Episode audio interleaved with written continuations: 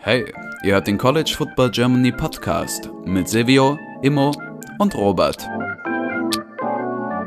Und jetzt viel Spaß mit dieser Episode.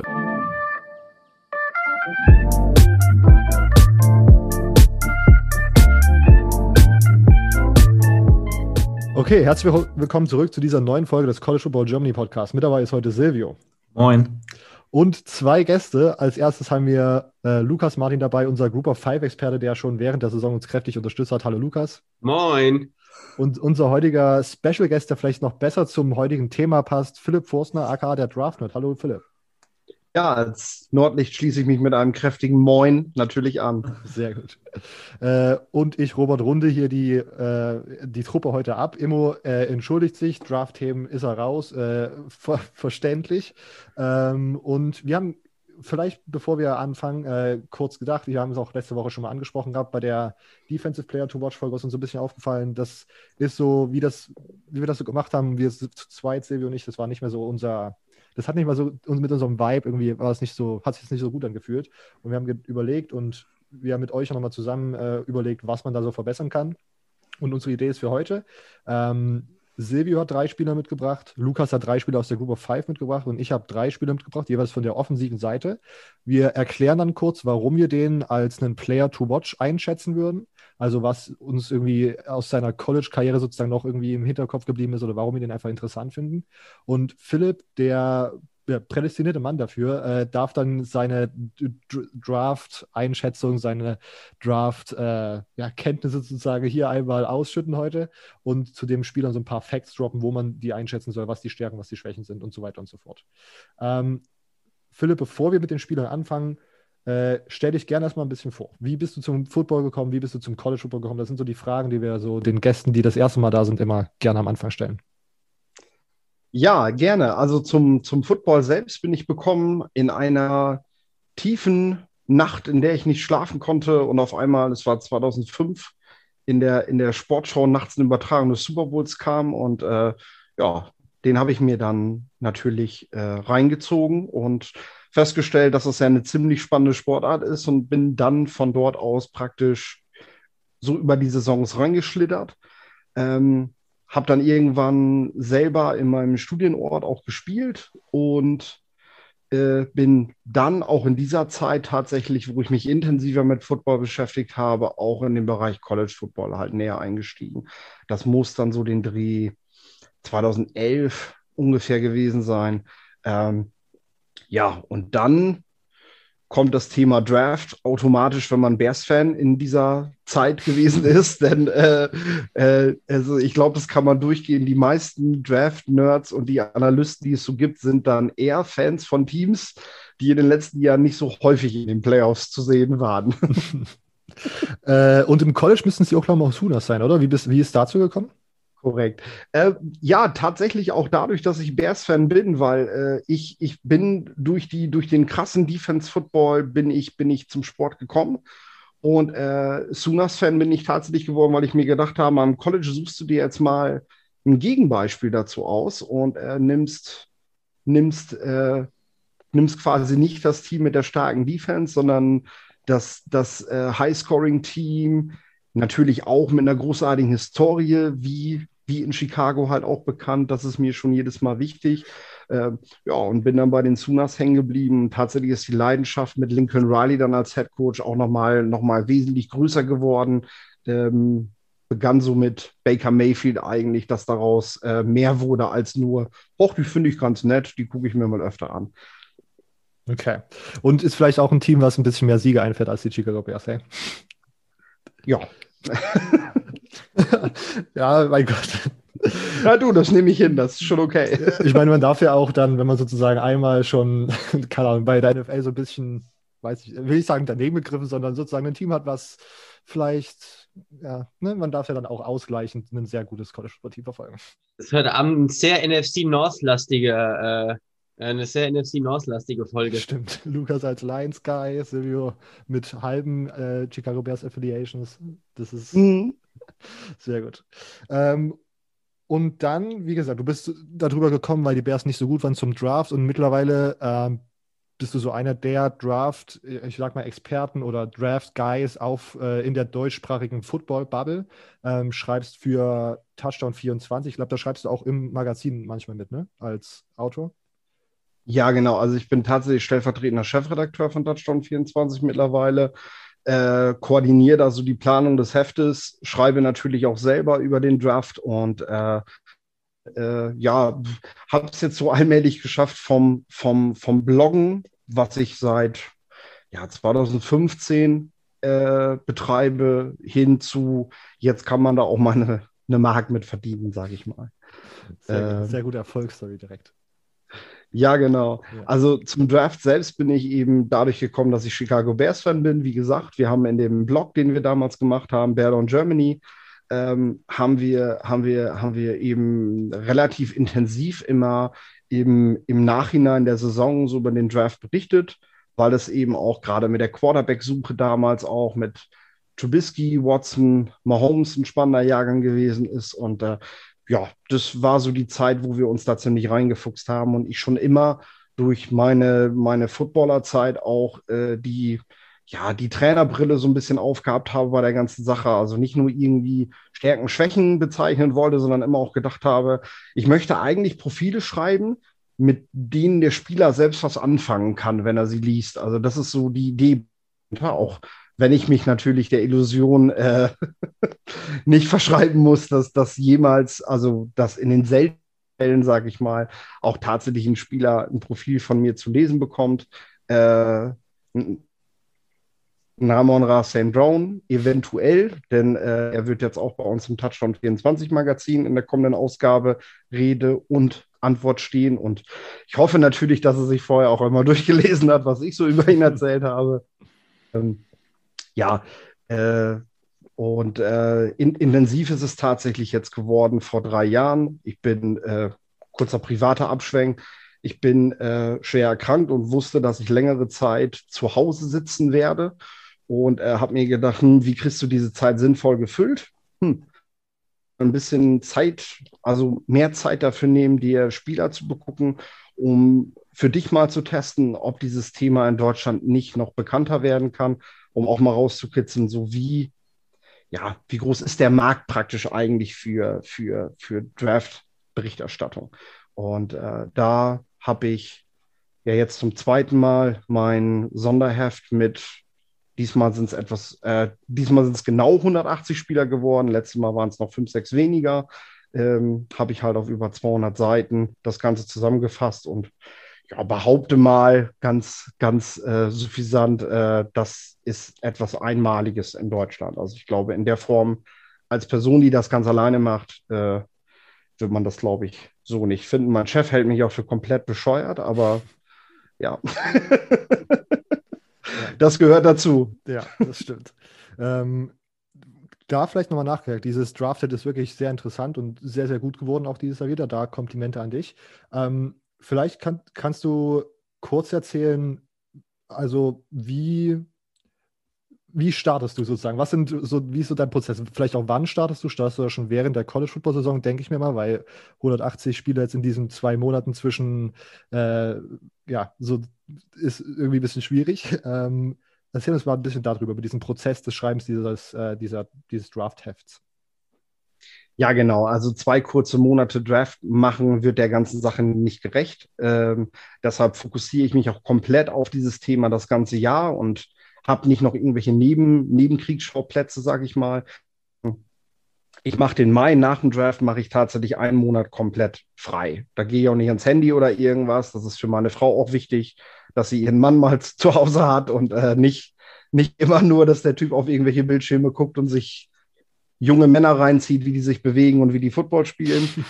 Und ähm, ab, ab Juni fange ich dann an, tatsächlich, dass ich mir eine erste Preseason-Liste an, äh, eine erste Preseason-Liste aufbaue. Die umfasst dann meist so 50 Spieler, den Dreh. Und äh, ja, steige dann einfach mal bei den Jungs ein und gucke mir an, was machen die bisher, was Hausaufgaben, die ich während der Saison mal sehen möchte.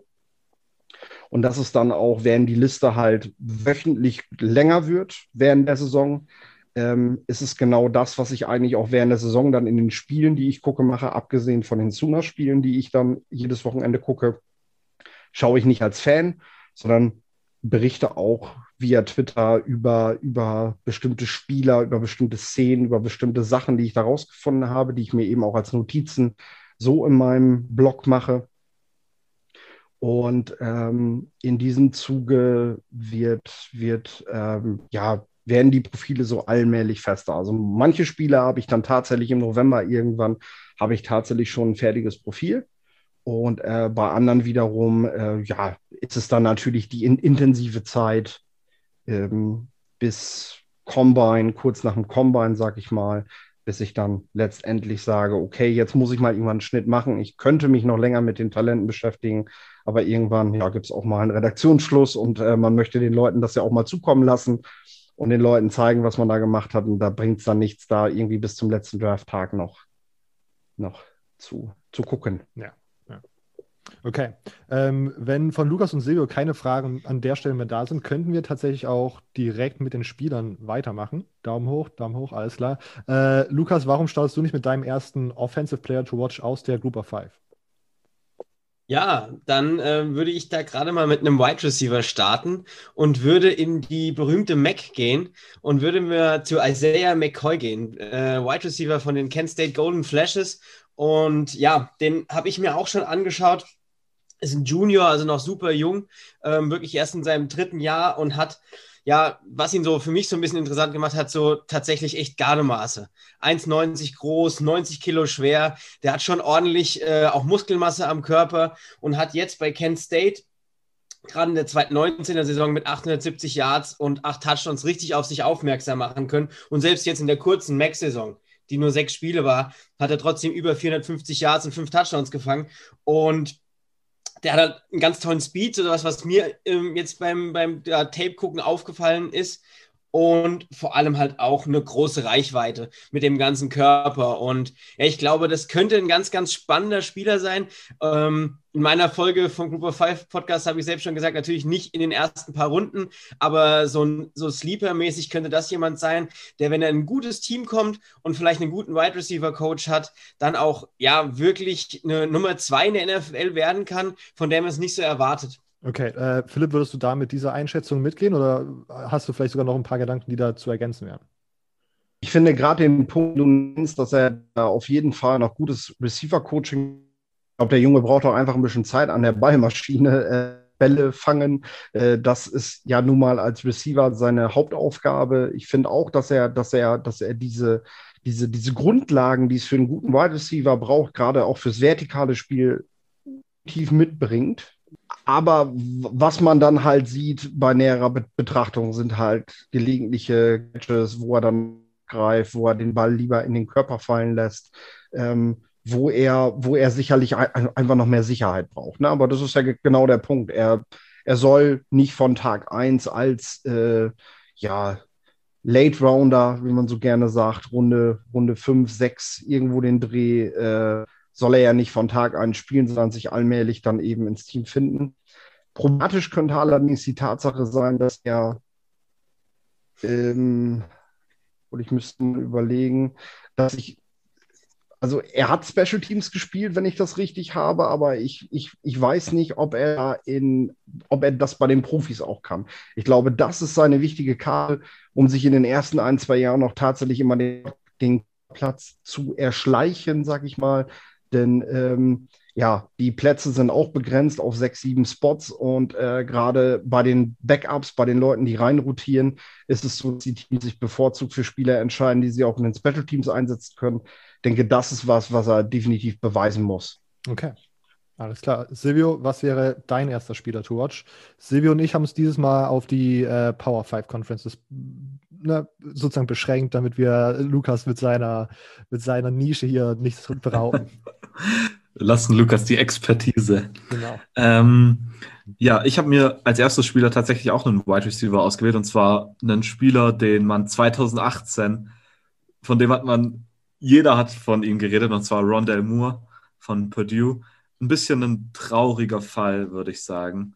Ähm, 2018 eine unglaubliche Freshman-Saison gehabt. Ich glaube, 1200 Receiving Yards, dieses unglaubliche Spiel gegen Ohio State gehabt mit ähm, 12 Catches für, äh, was waren es am Ende, 170 Yards und zwei Touchdowns, wo jeder dachte, wow. Und dann kommt 2019, äh, macht nur vier Spiele, ähm, hat knapp unter 400 Receiving Yards, ähm, war, glaube ich, teilweise verletzt, hat dann einen, ähm, glaube einen Medical Redshirt genommen und jetzt im vergangenen Jahr auch nur drei Spiele gespielt.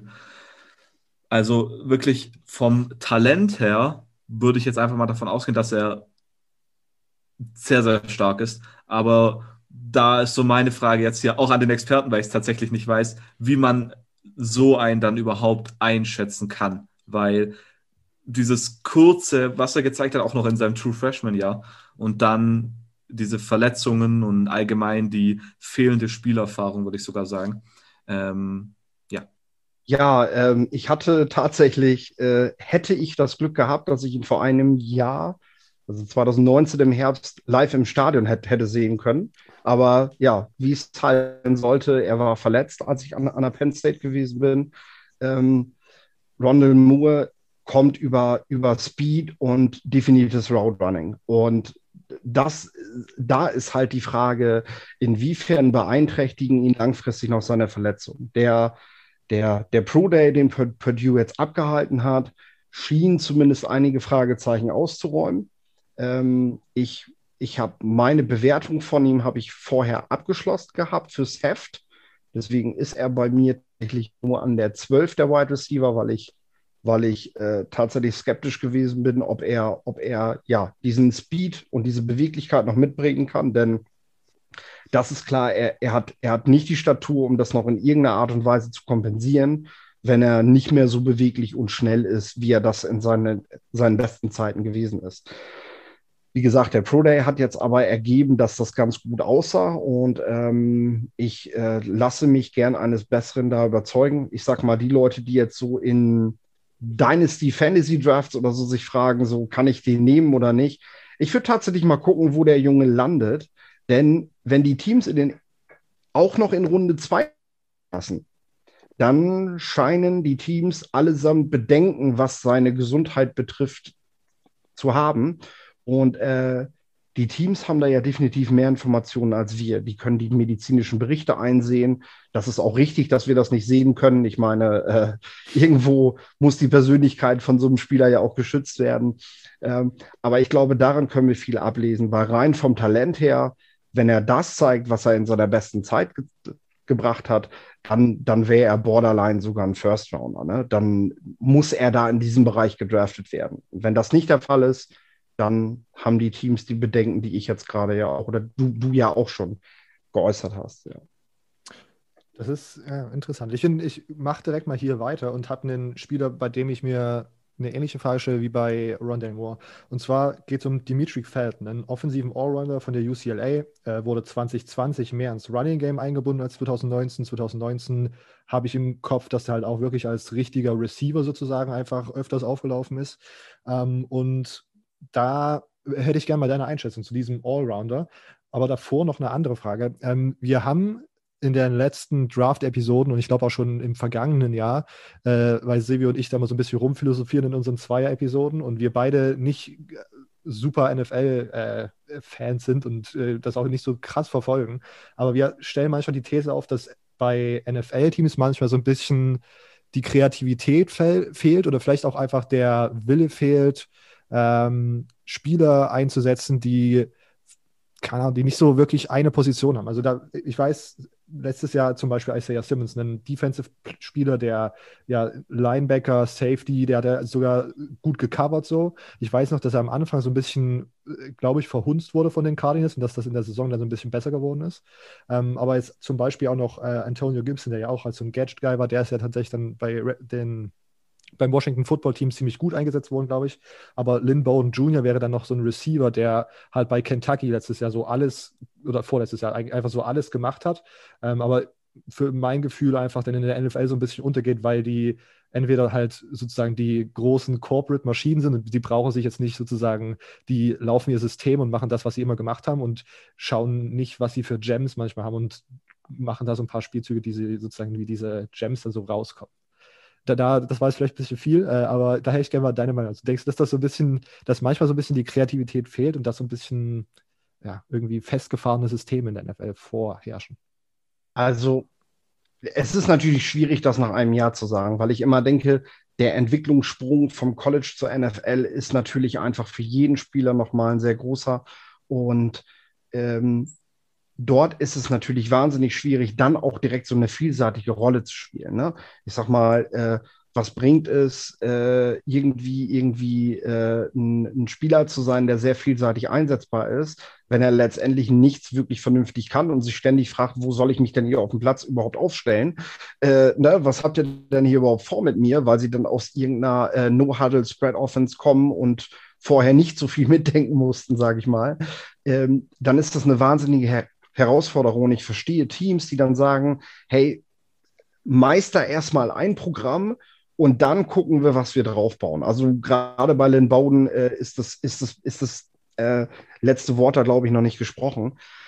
Ähm, auch wenn wir uns da natürlich wesentlich mehr wünschen, aber ich finde gerade Terry Cohn bei den Bears hat das auch ganz gut gezeigt, wie er in Jahr 1 eingesetzt wurde und darauf. Und äh, natürlich gab es auch einen Trainerwechsel, aber ich denke, es war vor allem auch die Entwicklung, die er als Spieler nochmal gemacht hat, im Lernen des Playbooks, im Zusammenspiel mit seinen Kollegen, um zu wissen, wo er auf dem Platz zu finden sein muss.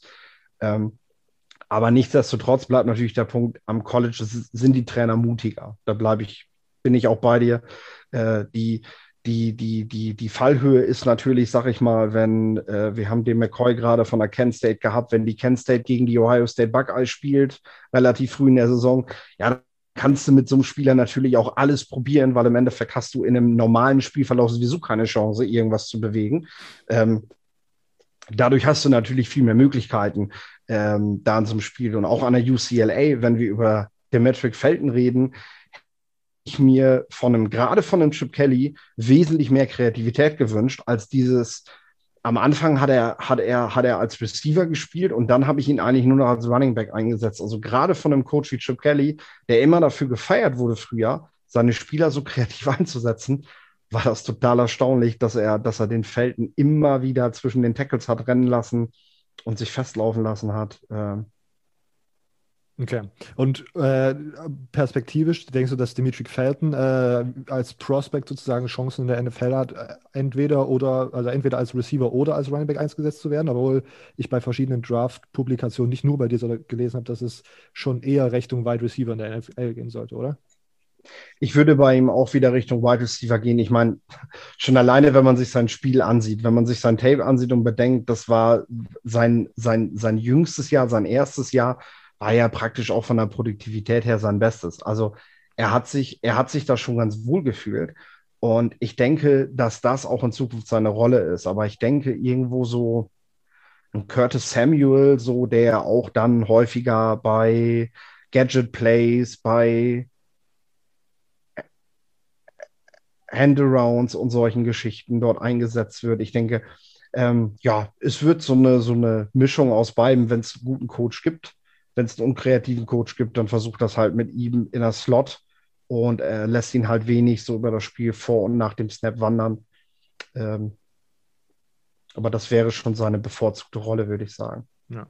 Ist mir jetzt gerade eingefallen, es könnte auch einfach daran liegen, dass er 2020 als Running Back eingesetzt wurde, dass er mit Joshua Kelly einen Running Back davor bei UCLA weggegangen ist, der super viel Workload und auch sehr erfolgreich sehr da war. Vielleicht hat man da einfach jemanden gebraucht, der so ein bisschen Erfahrung hatte.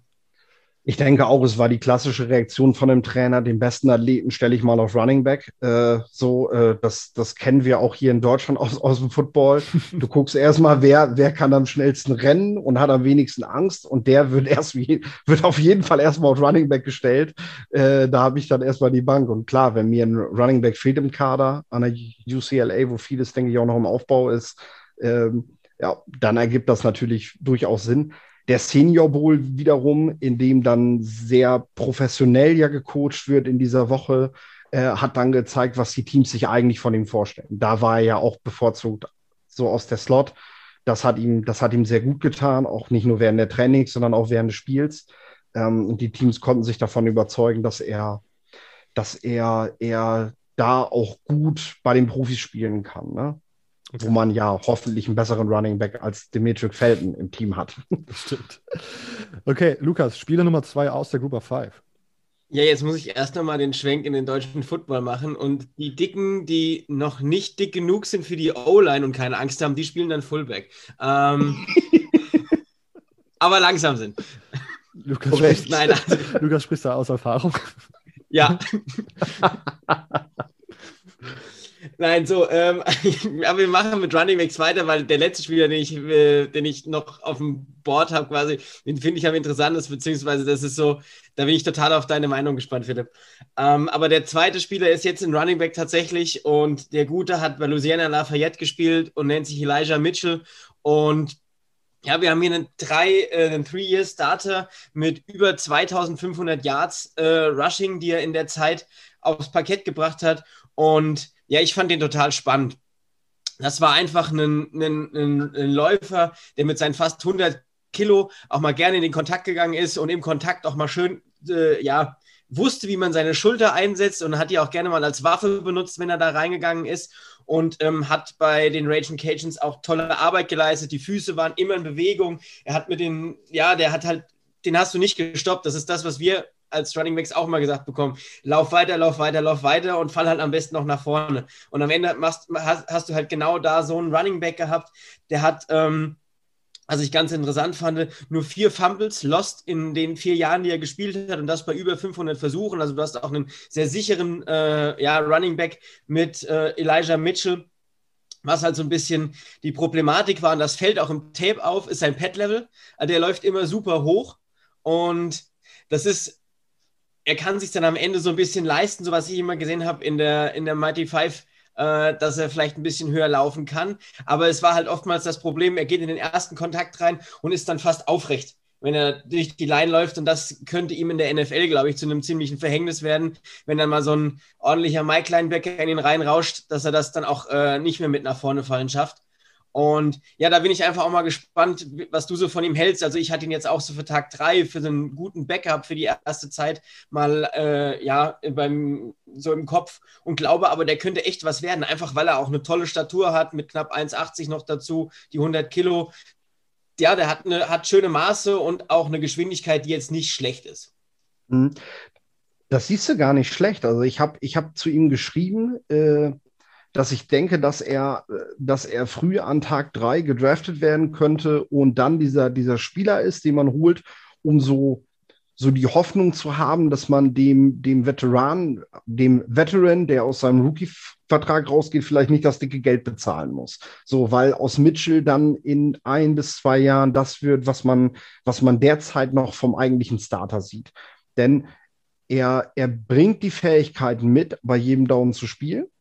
Ähm, was ihm aber komplett abgeht momentan noch, ist so diese Spielerkennung, Spielübersicht, weil, weil das in Louisiana irgendwie, irgendwie von diesem, von diesem ja, dreiköpfigen Laufspiel, muss man ja schon fast sagen, ist das im Grunde nie so richtig gefordert gewesen, sondern die Louisiana macht ja, ich meine, da weißt du vielleicht noch mehr als ich, äh, macht ja sehr viel auch schematisch damit, dass Spieler einfach freie Lücken bekommen. Also er, er hat doch diverse Lauferfolge gehabt, in denen er sich darauf verlassen konnte, dass es doch eine ganze Zeit lang bis zum ersten Kontakt gedauert hat. Und diese Lücke musste er vorher nicht selbst ausmachen, sondern das hat sein Team für, für ihn erledigt. Das macht es natürlich schwierig, bei den Profis jetzt am ersten Tag an zu starten, denn Feldübersicht ist, ist so, so, so das Wichtigste, äh, wenn, du, wenn du nicht in einem Schema landest, wo dir, wo dir klar vorgegebene Gaps mitgegeben werden mit dem Vorblocker. Äh, und das haben wir nun mal ähm, mit dem Fullback sowieso extrem selten in Teams. Und äh, dass du mit dem Pulling Guard oder, oder so vorwegläufst, das hast du zumindest in keinem Angriff irgendwie bei jedem Spielzug. Und das ist etwas, was er momentan noch braucht, denke ich, ähm, um sich wohlzufühlen. Das kann man aber natürlich mit ihm bei begrenzten Downs ja so machen. Warum nicht, äh, wenn er da den besten Erfolg verzeichnet? Denn äh, er kann ja nur über die Spielpraxis diese Feldübersicht letztendlich ja auch kriegen. Also Wo soll die sonst herkommen? Ja, fand ich, also, also wenn man sich das, wenn man da mal Tape schaut, also der hat teilweise echt Scheunentore, wo, wo der wirklich nur noch durchlaufen muss und dann, dann hängt dann irgend so eine arme Socke an ihm dran, den kriegt er dann noch umgetruckt und dann läuft er halt weiter. Ich meine, er läuft keinem weg, wenn da, wenn den jemand mit ein bisschen mehr Speed verfolgt. Aber ähm, ja, aber das war halt bei Louisiana echt Scheunentor teilweise. Mhm. Was, was, was man halt merkt, ist, wenn er halt dann durch dieses Scheunentor geht und im zweiten Level ist, du sagst schon, er ist relativ hoch im Körper, äh, was man halt aber merkt, er scannt dann so ein bisschen so das Second Level danach ab, so, okay, wem kann ich jetzt eine verpulen? Also wer ist so derjenige, den ich mir noch schnappen kann, wo, wo ich noch mal drüber rennen kann, äh, der dann das nötige Match erbietet, äh, weil er halt eben auch weiß, ich bin nicht derjenige, der einem davonläuft, aber wenn ich jetzt frontal nochmal den vielleicht etwas zu kurz geratenen Free Safety angehe, dann kann ich ja nochmal was landen. das macht natürlich Spaß und ich glaube, das ist auch etwas, was, was Teams da an ihm schätzen und äh, weshalb ich auch davon ausgehe, dass er dann an Tag drei zu den Running Backs gehören wird, die, die, die relativ hoch im Kurs sein werden, weil er halt das mitbringt. Dieses, ja, sucht den Kontakt, wie man so gerne sagt. Äh, das ist ja auch einfach wichtig für einen Spieler, der häufig was mitmachen muss. Okay. Auch da, Lukas, mit der, deiner Prognose im dritten Tag war wieder äh, nah dran. Also ich rieche, wir haben hier so einen kleinen, so einen neuen Draft-Experten heranwachsen. Na gut, man muss dazu sagen, der Großteil der, der, der Jungs aus der, aus der Group of Five, also wenn die nicht, wenn die nicht das Level hier irgendwo sind, ist es halt einfach Tag 3 Material. Und das ist ja, ist ja per se nicht, ist ja per se nicht schlimm. Einfach weil, weil Teams oft, weil Teams halt oft auch diese Competition noch als irgendwo als, äh, als Faktor mit ansehen. Ja, wenn du da nicht herausgestochen hast, wie das der eine oder andere jetzt dann vielleicht tut, ist es halt schwierig, in den ersten zwei Tagen zu gehen. Äh, okay, Silvio, Spieler Nummer zwei von dir. Alles klar. Dann habe ich mir jetzt mal, und so, da tue ich ein bisschen ausholen. Und zwar eine Positionsgruppe, die bei uns immer vernachlässigt wird, ist die O-Line. Und das liegt zum Hauptsächlichen daran, dass, und Robert, tu mich da korrigieren, falls ich irgendwas äh, Falsches sage, aber dass wir alle drei, also Robert, Immo und ich, einfach keine Ahnung davon haben. Ähm, und deshalb das dadurch immer ein bisschen in den Hintergrund kommt. Ich weiß, Philipp, dass du O-Liner warst oder, und deshalb dachte ich, nehme ich mal äh, die Möglichkeit und bringe mal ein paar O-Liner rein. Und ich muss aber vielleicht auch noch sagen, dass ich zumindest sehr fasziniert bin, wenn davon Leute O-Liner scouten und darüber reden, über diese kleinen ähm, Feinheiten. Und in den letzten beiden Folgen haben wir jeweils gesagt, dass wir Fans sind von einer gesunden Aggressivität. Ähm, und sowas kommt dann auch manchmal bei den O-Linern, wenn man bei die Opening zum Beispiel die 1 gegen 1 Drills sieht, wo es einfach nur noch darum geht, wer ist der Stärkere, da geht es nicht irgendwie um Technik oder so. Und deshalb, wie gesagt, ein bisschen fasziniert von der O-Line bin ich auf jeden Fall. Deshalb habe ich mir zwei O-Liner ausgesucht und den ersten, den ich gewählt habe, ist ein ehemaliger Top-Recruit. Ähm, 24-7 Sports in ihrem eigenen hatten ihn sogar als den Number One Overall-Spieler im 24-7 Composite Top 10. Ich glaube, der Nummer 3 Offensive Tackle. Ähm, nur hinter Alex Leatherwood, der jetzt ja auch relativ hoch gehandelt wird. Und ähm, der andere war auch noch ein Offensive Tackle, der auch zu Stanford gegangen ist. Und zwar geht es um Walker Little.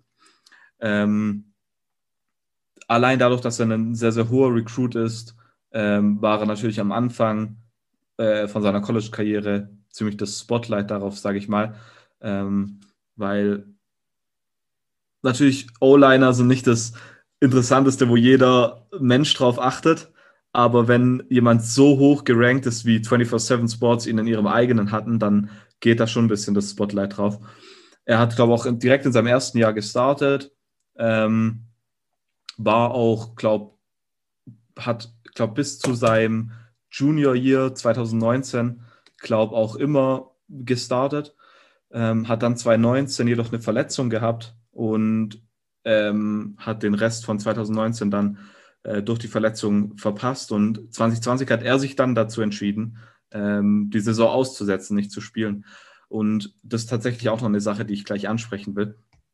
Er ist sehr, sehr groß. Ähm, manche Leute sagen, dass er für seine Größe sogar relativ athletisch ist, aber dafür, wie gesagt, da weiß ich zu wenig. Ähm, tatsächlich würde ich da einfach eher das Wort, Wort an dich geben, weil du bist ja eher der Experte und wie gesagt, ich habe da nicht so viel Ahnung. Aber was ich auch gern von dir hören will, ist tatsächlich dieses ganze Thema mit 2020 aussetzen. Das ist ja so ein bisschen ähnlich jetzt wie bei Rondell Moore, der äh, verletzungsbedingt wenig gespielt hat. Aber wie tut man sowas mit einberechnen? Ich meine, mit Walker Little, der hätte ja letztes Jahr schon gut in Draft gehen können. Ähm, und dann setzt er aus. Wie tut man sowas mit einberechnen? Ja, ähm, ich fange mal damit an, dass ich, äh, dass ich einmal über Walker Little ein bisschen was erzähle. Also äh, ich weiß nicht, du bist ja, du bist ja in der Bears-Szene so ein bisschen drin und äh, bei Beardon Germany der Coach D und ich, wir sind so die beiden Coaches da in der Runde und die Offensive Line Nerds und wir haben auch schon, äh, also, also da wirklich schon wilde Fachsimpeleien gehabt. Und äh, ja, als der Walker Little bei seinem Pro Day den Shuttle Drill gelaufen ist, schrieb er mir nur mit dem Videoclip, sag mir, dass das kein First Rounder ist. Und äh, ja, muss ich ihm recht geben. Walker Little hat von dem, wie er sich bewegen kann und von dem, was er auf dem Feld präsentiert hat, absolut das Potenzial, ein effektiver NFL-Starter zu sein. Und das macht, also ich finde, Walker Little bietet, bietet, wenn ich mir die Offensive Tackle-Klasse ansehe, das höchste Potenzial, dass man an Tag zwei ein Ziel landet mit diesem, mit diesem Spieler. Dass der, dass der geholt wird und ich wirklich an Tag zwei noch einen Spieler kriege, der, der, der vielleicht mit der beste Tackle dieser Klasse sein wird. Ähm, es gibt technische Defizite bei ihm, sicherlich. Äh, gerade bei der Beinarbeit ist immer so mein Punkt. Also ich finde, finde, wenn ich mir einen Offensive Liner ansehe, gerade einen Offensive Tackle, ähm, was höher, höher als Hüfte ist, kann ich relativ einfach trainieren, weil ich dort einfach im handtechnischen Einsatz bei den Armen, so, solange die Arme lang genug sind, relativ schnell was machen kann. Wo ich Probleme bekomme, ist, wenn jemand es am College noch nicht geschafft hat, anständige Beinarbeit zu zeigen und praktisch sich immer so ein bisschen vorbeugt zum Gegner, statt mit den, mit den Füßen zum Gegenspieler zu treiben, äh, um dann eben auch stabil praktisch den ersten Kontakt zu initiieren. Ähm, das ist etwas, das macht Walker Little, allerdings noch nicht konstant.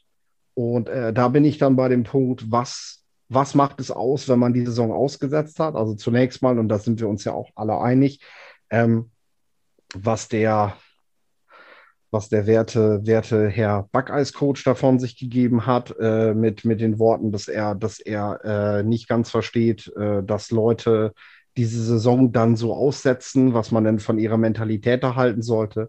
Ich denke, man sollte das erstmal so betrachten und sich sagen, jeder wird seine persönlichen Gründe haben.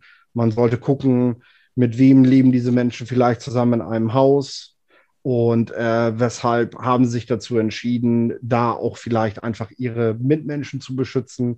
Vielleicht liegen da auch persönliche Vorerkrankungen vor. Also ich denke, von einer schwächeren Mentalität oder so zu reden, ist einfach absoluter Schwachsinn. Und das mache ich auch nicht mit.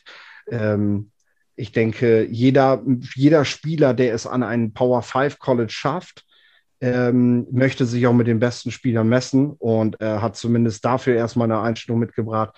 Also einem Footballspieler zu sagen, das könnte dann letztes Jahr gewesen sein, danach spielst du vielleicht nie wieder Football. Boah, dann höre ich aber dieses Jahr schon auf, weil ich keinen Bock mehr habe, ist, äh, nee.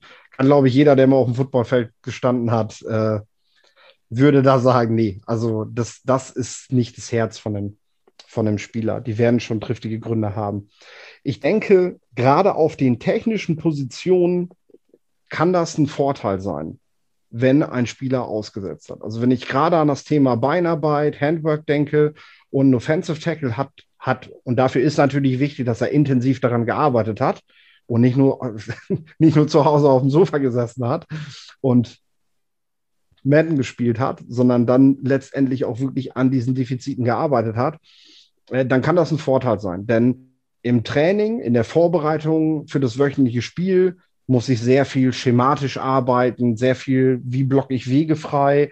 Ähm, und dieses, dieses äh, sehr detaillierte technische Training das wird hauptsächlich während der footballfreien Zeit gemacht. Und ja, eben diese Zeit haben jetzt diese, die bewusst für sich entschieden haben, Walker Little, Rashawn Slater zum Beispiel, äh, die, die haben sich damit eben eben die Möglichkeit geschaffen, da sehr differenziert für sich dran zu arbeiten, nochmal an diesem Thema. Und ich denke, das alleine wird Walker Little schon mal wieder gewaltig geholfen haben. Denn ja, beweglich äh, ist der Typ die ganze Zeit gewesen, ähm, hat, auch, hat auch wahnsinnig viel Kraft, die er so in seine Raps setzt, selbst, selbst, selbst nicht alles so sauber sitzt, bringt er da schon eine ganze Menge rein. Und äh, ja, da denke ich, äh, wird an Tag 2 auf jeden Fall ein Team zuschlagen und dann, also früh an Tag 2, denke ich, und dann wird es nicht lange dauern, bis wir ihn spielen sehen werden. Kleiner, kleiner Sleeper-Gefahr sozusagen hier bei Walker Little. Ähm, ja, oder war, war jetzt Sleeper? Ja, Stil, ne? Sleeper, Stimmt, Sleeper ja, okay. jetzt nicht, weil Stil. ich, äh, du jetzt, jetzt auch ehrlich, der hat ja, der ist ja, das ist ja ein hochdekorierter Recruit. Also den hat ja, den hat ja jeder seit, seit, seit vier Jahren hat ihn ja jeder Scout bei sich mit auf dem Zettel stehen. Ne? Das ist ja klar seinen Werdegang genauestens verfolgt, eben weil er so gelobt ist, aber weil er eben dieses Upside mitbringt, dass man nicht genau weiß, was ist im letzten Jahr passiert und aufgrund der Vorverletzung, ja, fällt er in Runde zwei, obwohl er eigentlich alles dafür präsentiert hat, was man in der Runde eins bei einem Talent sehen will. Äh, dazu kommt die Qualität der Klasse, die noch dafür sorgt, dass man dann auch eher die sichere Bank nimmt als ihn. Ja, und dann wird man da in Runde zwei eventuell noch sehr glücklich werden. Sehr gut. Ähm, Lukas startet mit, der, mit einem Running Back in dieser Runde. Silvio geht mit der O-Line und ich komme jetzt mal zu den Running Backs zurück und möchte kurz über Jamar Jefferson reden. Ähm, Jamar Jefferson, Running Back von der Oregon State, hat all seine drei Jahre äh, bei Oregon State oder hat drei Jahre bei Oregon State gespielt, direkt in seiner Freshman-Saison ge gestartet ähm, und war wirklich einer der absoluten Leistungsträger bei Oregon State, bei dem man ja so ein bisschen in den letzten drei Jahren einen, einen Aufwärtstrend sehen konnte, äh, spielerisch als auch, also Oregon State direkt, also als ich habe das immer nur noch mit irgendwie einer sehr niedrigen Anzahl an Wins äh, in, in den Records sozusagen im Gedächtnis, aber in den letzten äh, beiden Jahren auf jeden Fall ging da auf jeden Fall eine Tendenz nach oben. Das hat man auch bei den Spielen gemerkt, die man gesehen hat. Jamar Jefferson war meiner Meinung nach da auf jeden Fall einer der Leistungsträger und einer der Gründe dafür, dass das bei Oregon State so äh, passiert ist. Ich finde, er ist so ein bisschen äh, under the radar für äh, vielleicht im ganzen College Football in der ganzen College Football Fansinne, weil erstmal Pac-12 halt erstmal jetzt gerade vielleicht nicht so die super beliebteste Conference ist und mit Oregon State halt nochmal so ein Team ist, wo man noch eine speziellere Interesse sozusagen haben muss, dass man da ein Oregon State-Spiel überhaupt einschaltet. Ähm, und war aber trotzdem, wenn man auf die Statistiken schaut, immer mit oben bei der äh, Pac-12 mit dabei. Da war dann halt einmal noch Ino Benjamin oder Zach Moss, die dann halt überragende Saisons hatten und so ein bisschen vor ihm noch als Top Running Back der Pac-12 galten. Aber ich finde Jamal Jefferson einen sehr, sehr interessanten Spieler. Ist mir vor allen Dingen dieses Jahr in diesem absoluten Nebelspiel gegen Oregon, wo sie dann diesen Upset geholt haben, noch im Gedächtnis geblieben, weil er da auch wieder absolute, äh, eine absolute Monster-Performance gemacht hat. Ähm, wie siehst du Jamal Jefferson, äh, Philipp? Und danach habe ich noch eine Frage für generelle äh, Running Back, zur generellen Running Back-Situation in der NFL vielleicht. Okay. Äh, Gemma Jefferson habe ich tatsächlich auf, auffällig verfolgt, weil ich einen sehr guten Freund habe, der aufgrund seiner ehemaligen, also aufgrund familiärer Beziehungen Beavers-Fan geworden ist tatsächlich und äh, natürlich sehr zu leiden hat, vor allem äh, auch sehr lange wach zu bleiben hat, immer, wenn er College Football sehen möchte. Obwohl mittlerweile steht er, glaube ich, auch eher früher auf, als dass er sich das noch länger antut. Ähm, haben wir natürlich auch immer geguckt. Er hat mich schon früh gefragt, ey, was hältst du von dem Jefferson? Sag mal was zu dem, ne? Und musste mir den natürlich auch dadurch schon relativ früh in seiner Karriere ansehen. Ähm, ich finde, Jefferson ist ein sehr vielseitiger Running Back, den du bei allen Downs spielen lassen kannst, der zwischen den Tackles laufen kann, der Outside laufen kann, äh, der, der, ähm, der schematisch eine hohe Vielseitung mitbringt, äh, Vielseitigkeit mitbringt. Ähm, und ich denke, ähm, ja, an sich, wenn wir jetzt von dem ausgehen würden, sogar wirklich bei jedem Down spielen könnte. Problematisch ist bei ihm der Punkt, wenn ich mich nicht irre, haben die Beavers äh, relativ viele Sex kassiert. Und sein Trainer ist irgendwie nicht ein einziges Mal auf die Idee gekommen, seinen Running Back mal bei klaren Passing Downs als zusätzlichen Blocker einzusetzen äh, oder irgendwas in der Richtung mal mit ihm zur Unterstützung zu veranstalten. Was dann doch schon sehr nah liegt, ist halt, dass ich davon ausgehe, dass er das schlichtweg nicht kann. So. Denn sonst hätte man das in irgendeiner Art und Weise mit ihm versucht. Das kann man mir einfach nicht erzählen. Das ist die Pac-12, das ist nicht irgendwie äh, Division 3 Football.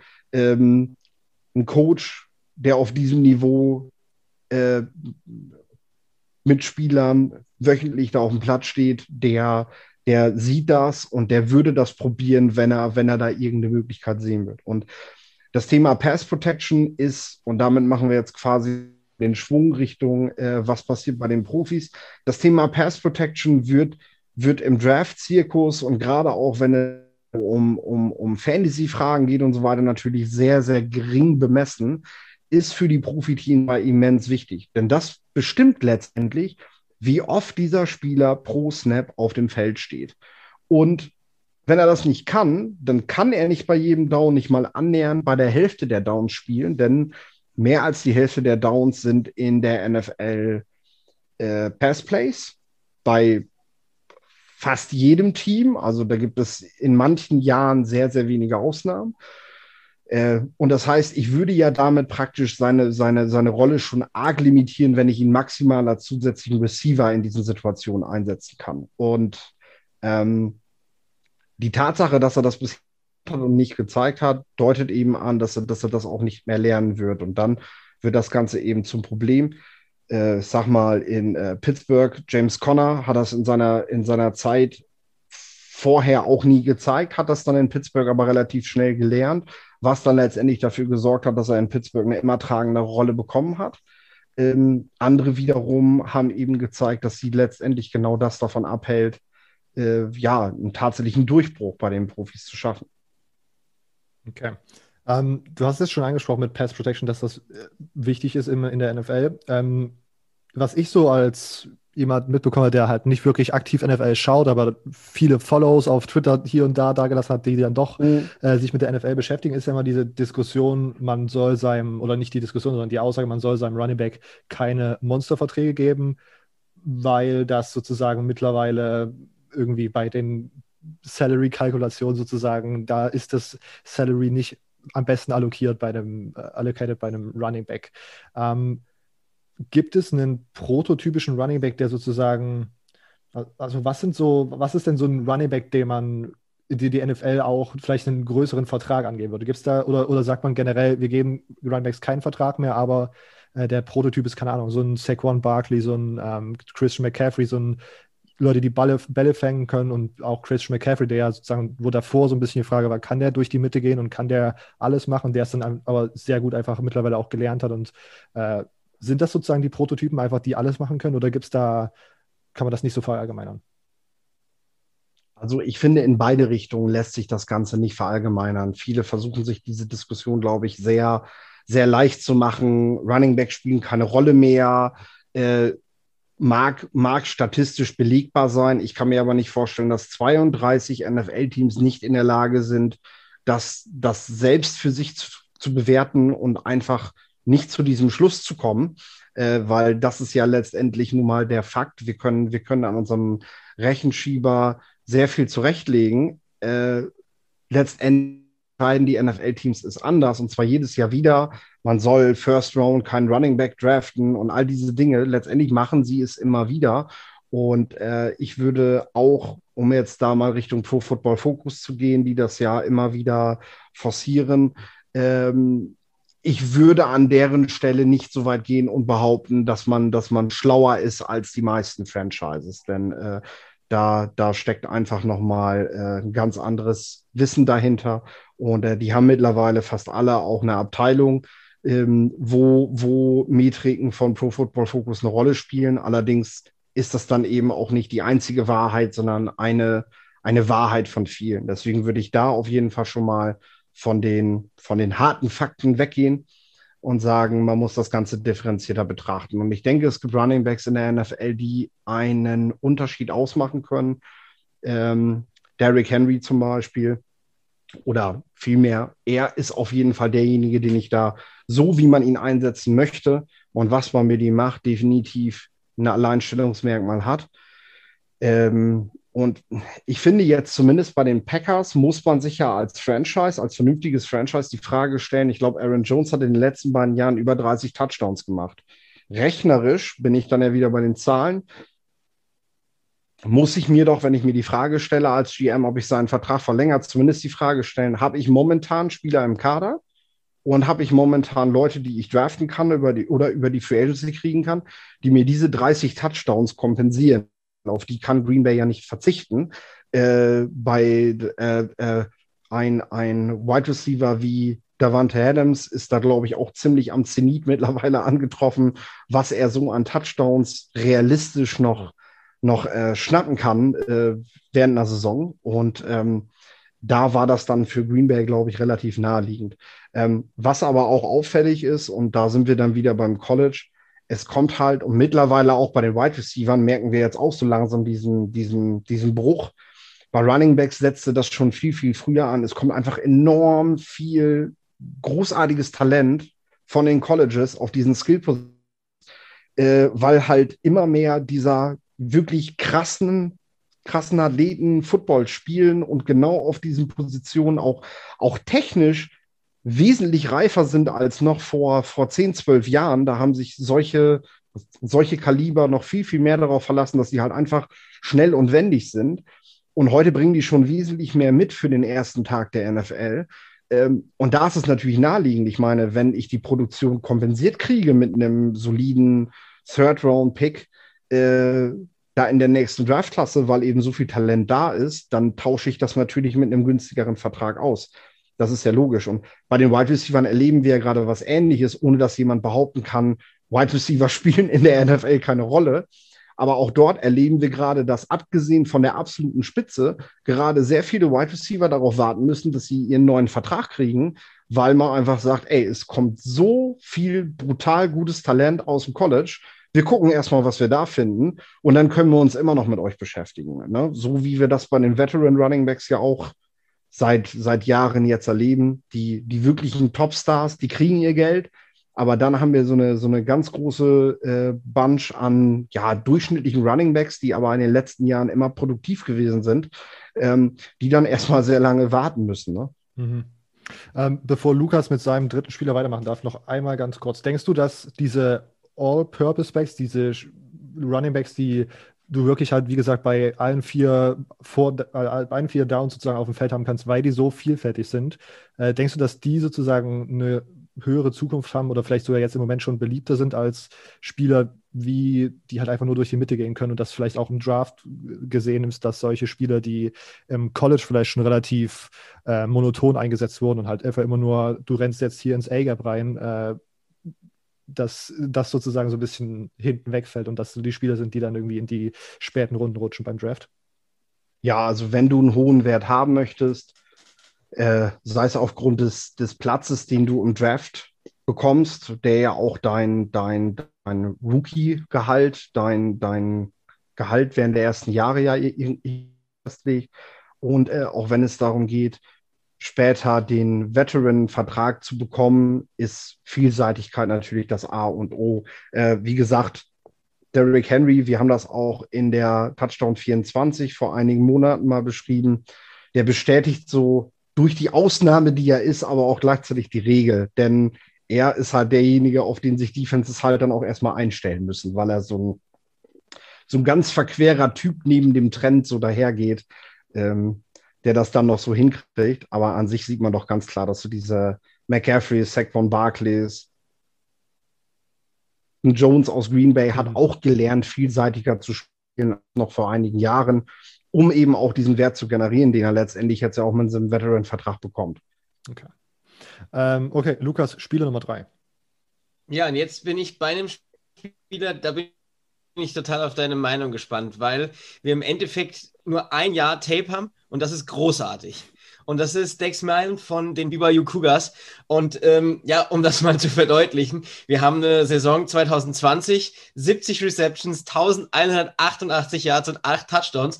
Und in seinen beiden Saisons davor, also der Gute ist erst Junior, hat er gerade mal so knapp unter 400 Yards gefangen. Und das Ganze bei 31 Receptions. Also eine unfassbare Saison. Ich habe bei mir auch als allererstes in den, in den Scouting-Notizen stehen, die komplett richtige Entscheidung, jetzt in den Draft zu gehen. Einfach weil er eine Wahnsinnssaison hatte. Er hatte eine, eine krasse Chemie zu Zach Wilson. Also das, das war wirklich teilweise blind. Zach Wilson wusste immer genau, wo der ist oder ähm, Dex Mine und das war auch eine seiner ganz tollen Sachen. Er wusste immer, wo, wo er selbst als Receiver auf dem Feld steht. Er wusste aber auch immer, wo ist Wilson, wo braucht mich Wilson jetzt und hat dann auch ganz toll auch oft zu Wilson hingearbeitet, hat dann da ähm, Wilson tolle Catches ermöglicht, beziehungsweise, also er hat dann gut gecatcht und Wilson da tolle Würfe angebracht.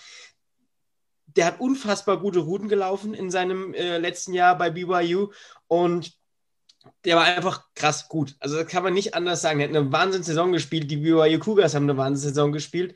Und ich habe mich halt einfach gefragt, wie evaluiert ihr den jetzt für einen Draft? Also, oder auch wie, wie, versucht man so jemanden zu evaluieren? Sagt man da, okay, das war alles Wilson oder war es was zusammen? Und ich bin im Endeffekt zum Schluss gekommen, wenn ein Team das Zach Wilson draftet, also wahrscheinlich die New York Jets an der 2, ähm, in der sechsten Runde sagt, okay, komm, wir geben ihm seinen Receiver aus dem College und wir gucken mal, ob das vielleicht wieder eine schöne Chemie wird und wir gucken, wie zwei funktionieren die miteinander.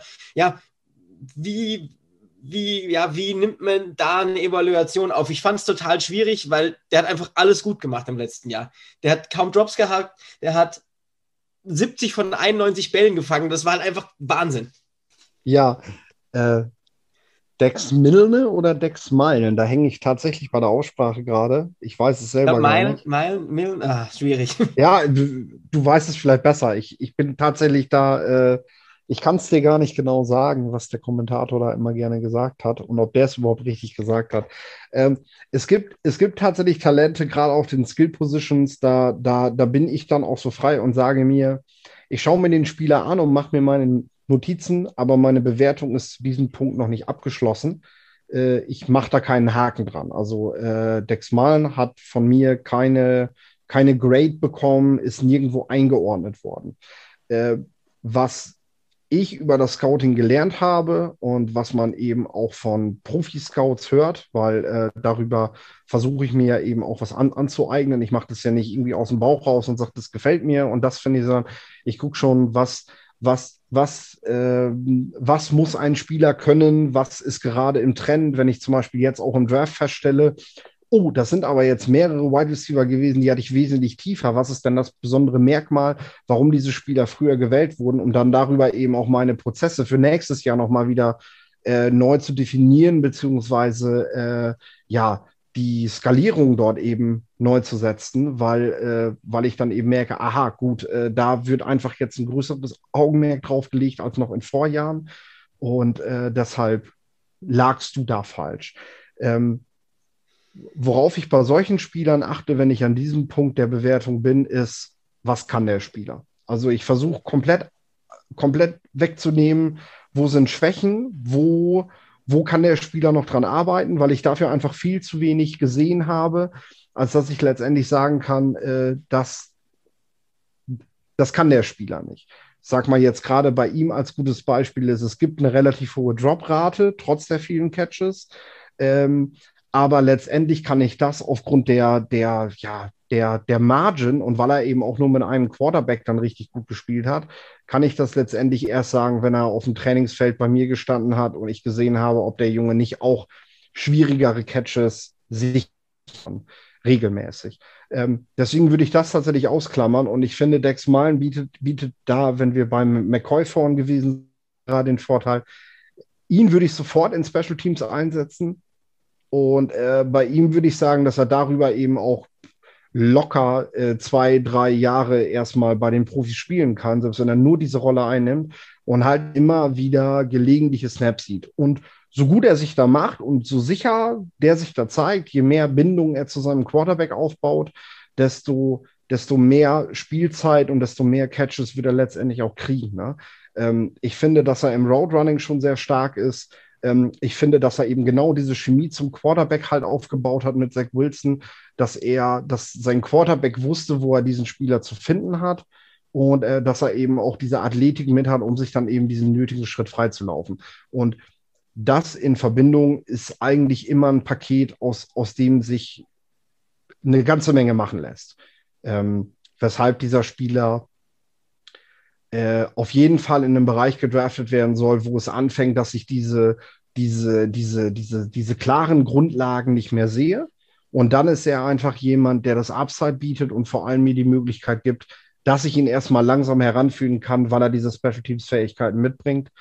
Ähm, weshalb ich das sehr spannend finde, auch, dass wir den jetzt hier, hier in dieser Truppe mit drin haben. Äh, kam für mich auch sehr überraschend, muss ich ganz ehrlich sagen, äh, als, als ich in der Vorbereitung diesen Namen gelesen habe, dass ich den jetzt heute hier in dem Podcast zu hören kriege. Ähm, bin ich wirklich gespannt drauf, wo die Reise hingeht. Und ist wirklich zu diesem Zeitpunkt noch überhaupt nichts zu sagen. Absolute Wundertüte.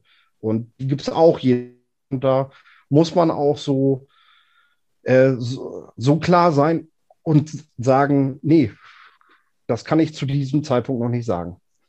Er ist ja auch noch ganz jung, ist ja auch erst 21, also es ist ja wirklich noch ja, viel Zeit, die er in der NFL verbringen kann.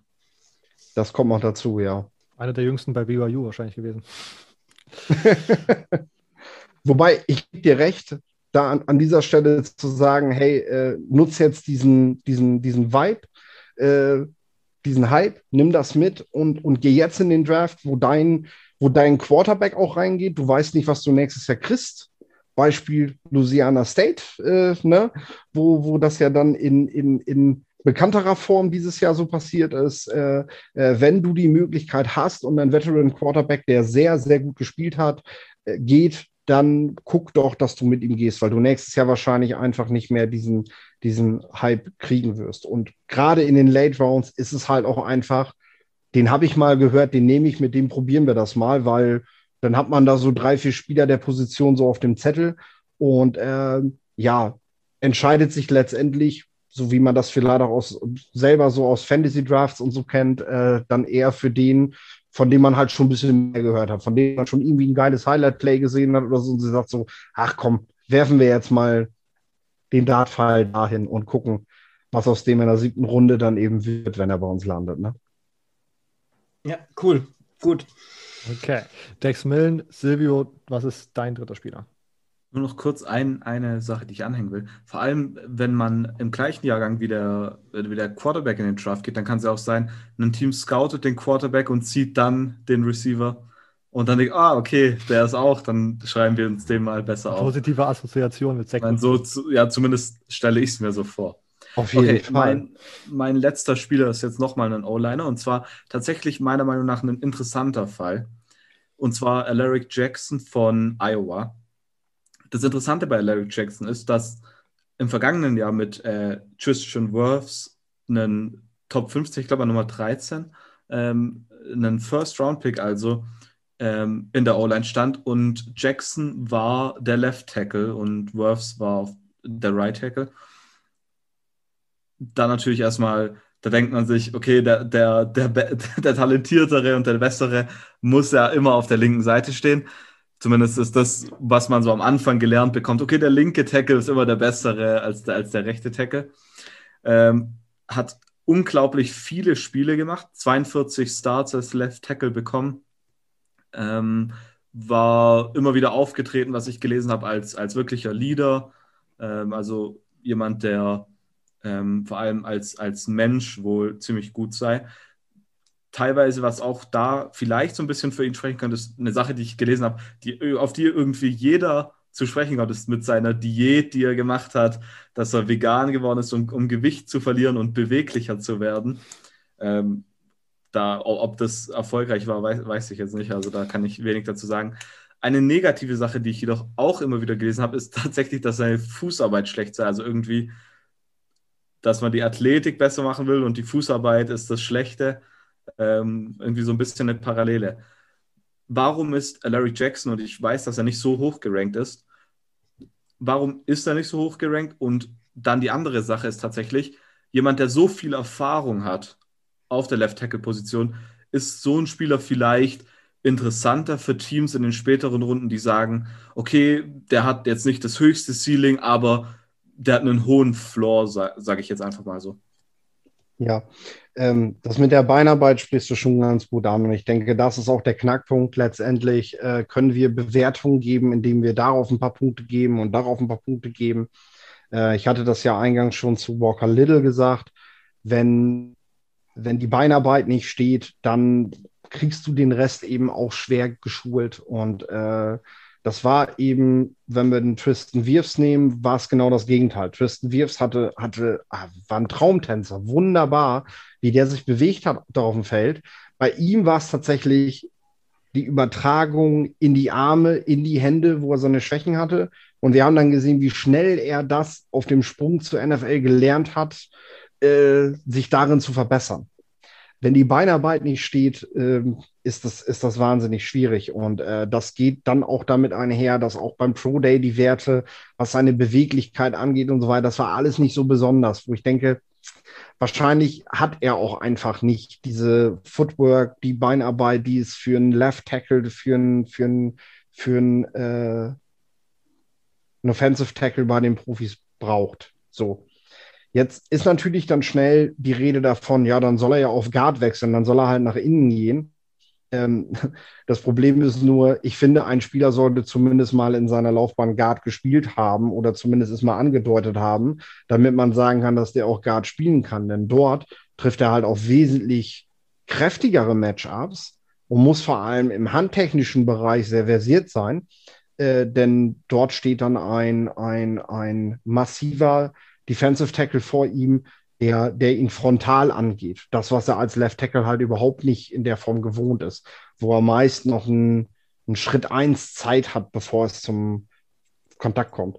Das heißt, diese Rede, so leicht wie, wie sie klingt, dann soll er auf Guard wechseln, das stellt sich in der Praxis gar nicht so leicht vor. Und ich denke, dass Jackson eben dieser, dieser, dieser Spieler ist, der, der die Grundlagen eines, eines Backup-Tackles mitbringt und der die Option darauf liefert, dass ich aus ihm eventuell langfristig einen Guard ausbilden kann. Ob das dann auch eher eine Backup-Rolle sein wird, in die er schlüpft und er ist so, ja, Jack of all Trades, der so, der so zwischen den Stühlen hängt und nicht so richtig der Fachmann in irgendwas. Oder ob er dann letztendlich tatsächlich zu einem vollwertigen Guard ausgebildet werden kann. Ähm, das wird sich dann zeigen. Allerdings äh, ist dafür eben auch Beinarbeit das A und O und das braucht, das braucht viel, viel Geduld, wenn er, wenn er, wenn er, wenn er da was werden will. Ne? Das ist mein Problem mit ihm. Ich war auch erst gehypt tatsächlich. Ich habe mich auf Jackson gefreut, wo er gestartet ist auf Tackle ähm, und habe mir da wesentlich mehr drunter vorgestellt, aber so richtig sprang der Funke dann nicht über. Okay. Ähm, ich mache jetzt hier den Abschluss von unseren neuen vorgeschlagenen Spielern mit einer Position, über die wir noch nicht richtig gesprochen haben, und zwar mit Kenny Yeboah, einem Titan von der Ole Miss. Ähm, Kenny Yeboah fand ich interessant, weil äh, ich bei The Crunch Time schon etwas über ihn geschrieben hatte, als es um die Senior Bowl Preview ging. Und äh, das Interessante war, Kenny Yeboah startete bei Temple, bei den Temple Olds, äh, war dort relativ äh, unproduktiv. Nicht, dass es an ihm gelegen hat, sondern er hatte halt einfach nicht viele Pässe bekommen und war vielleicht auch, wurde vielleicht auch gar nicht so als Passing Tight End eingesetzt. Ähm, ist dann nach der 2020er Saison, hat seinen Abschluss gemacht bei Temple, wollte dann ähm, sozusagen für seine, als, als Grad Transfer nochmal ein bisschen mehr Spielerfahrung bekommen, ist dann als erstes zu, äh, hat sich als erstes zu Baylor committed, weil dort Matt Rule äh, noch Head Coach war, äh, der damals der Head Coach bei Temple war, der ihn rekrutiert hat. Matt Rule nimmt dann äh, ja, nachdem Jeboa committed hat, äh, den Head Coaching, die Head Coaching Position bei den Carolina Panthers an. Äh, und Jeboa sagt, okay, dann doch nicht Baylor, dann gehe ich aber woanders hin und entscheide sich dann für Lane Kiffin und Ole Miss. Ähm, vor allen Dingen äh, spiel, spielerisch äh, würde ich sagen, war vor allen Dingen so der Start der Saison halt richtig, richtig gut. Er ist halt wirklich sehr krass raus explodiert in den ersten vier Spielen, ist er komplett abgegangen. Hatte gegen Alabama dieses knappe Spiel, wo sie Alabama tatsächlich relativ gut attackiert haben die ganze Zeit. Wirklich eine kranke Performance einfach. Ähm, danach wurde es ein bisschen weniger und dann hat er auch die letzten beiden Spiele ausgesetzt. Äh, deswegen meine Frage, wie sustainable ist dieses äh, Alabama-Spiel? Und ich habe vor der Se vom Senior Bowl noch so ein bisschen gelesen, dass er noch so ein bisschen als roher Tight End ähm, Prospect ge ja, gepickt wird äh, oder angesehen wird. Ähm, hat sich da jetzt so ein bisschen was verändert nach dem Senior Bowl oder wie siehst du Kenny Bow insgesamt? Ja, es macht auf jeden Fall Hoffnung. Ne? Und dann nehmen wir jetzt einmal mal die Perspektive der, der, der Profiteams ein, die jetzt im Draft diese Tight End-Klasse vor sich haben und beinahe wie jedes Jahr vor der Entscheidung sitzen, dass sie in viel zu wenige talentierte Tight Ends haben, mit denen sie so spielen können, wie sie das doch alle kreativ, wie sie sind, gerne möchten. Und äh, dann stoßen sie irgendwann eben auf diesen Kenny Yeboah. Wir haben mit Kyle Pitts in der Draftklasse den absoluten Star, der irgendwo in der Top 10 auf jeden Fall gedraftet werden muss. Und Pat Fryermuth von der Penn State wird dann wahrscheinlich aufgrund der, der Situation, die diese Draftklasse halt mal wieder hergibt, denn äh, wieder ist es halt nicht beeindruckend, was die Titans uns liefern, ähm, irgendwo an der Kippe Runde 1 vielleicht sogar tatsächlich schon gedraftet werden, weil äh, ja, weil Teams halt einfach das Bedürfnis haben und sehen, danach fällt halt die Qualität dieser Klasse erheblich ab. Revin Jordan ist, denke ich, nicht so athletisch, wie, wie, wie das in Miami so ganz gerne wirkte.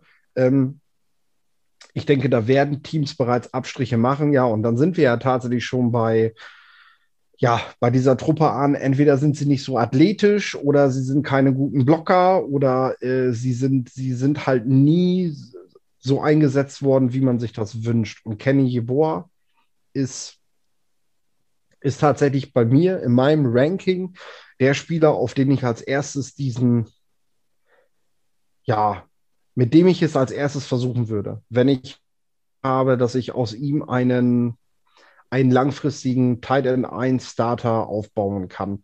Ähm, Gerade für ein Team, was sehr gerne auch mit drei Tight Ends spielt, was einen zusätzlichen Receiver einsetzen will, denke ich, kannst du Jeboa relativ schnell Spielzeit geben.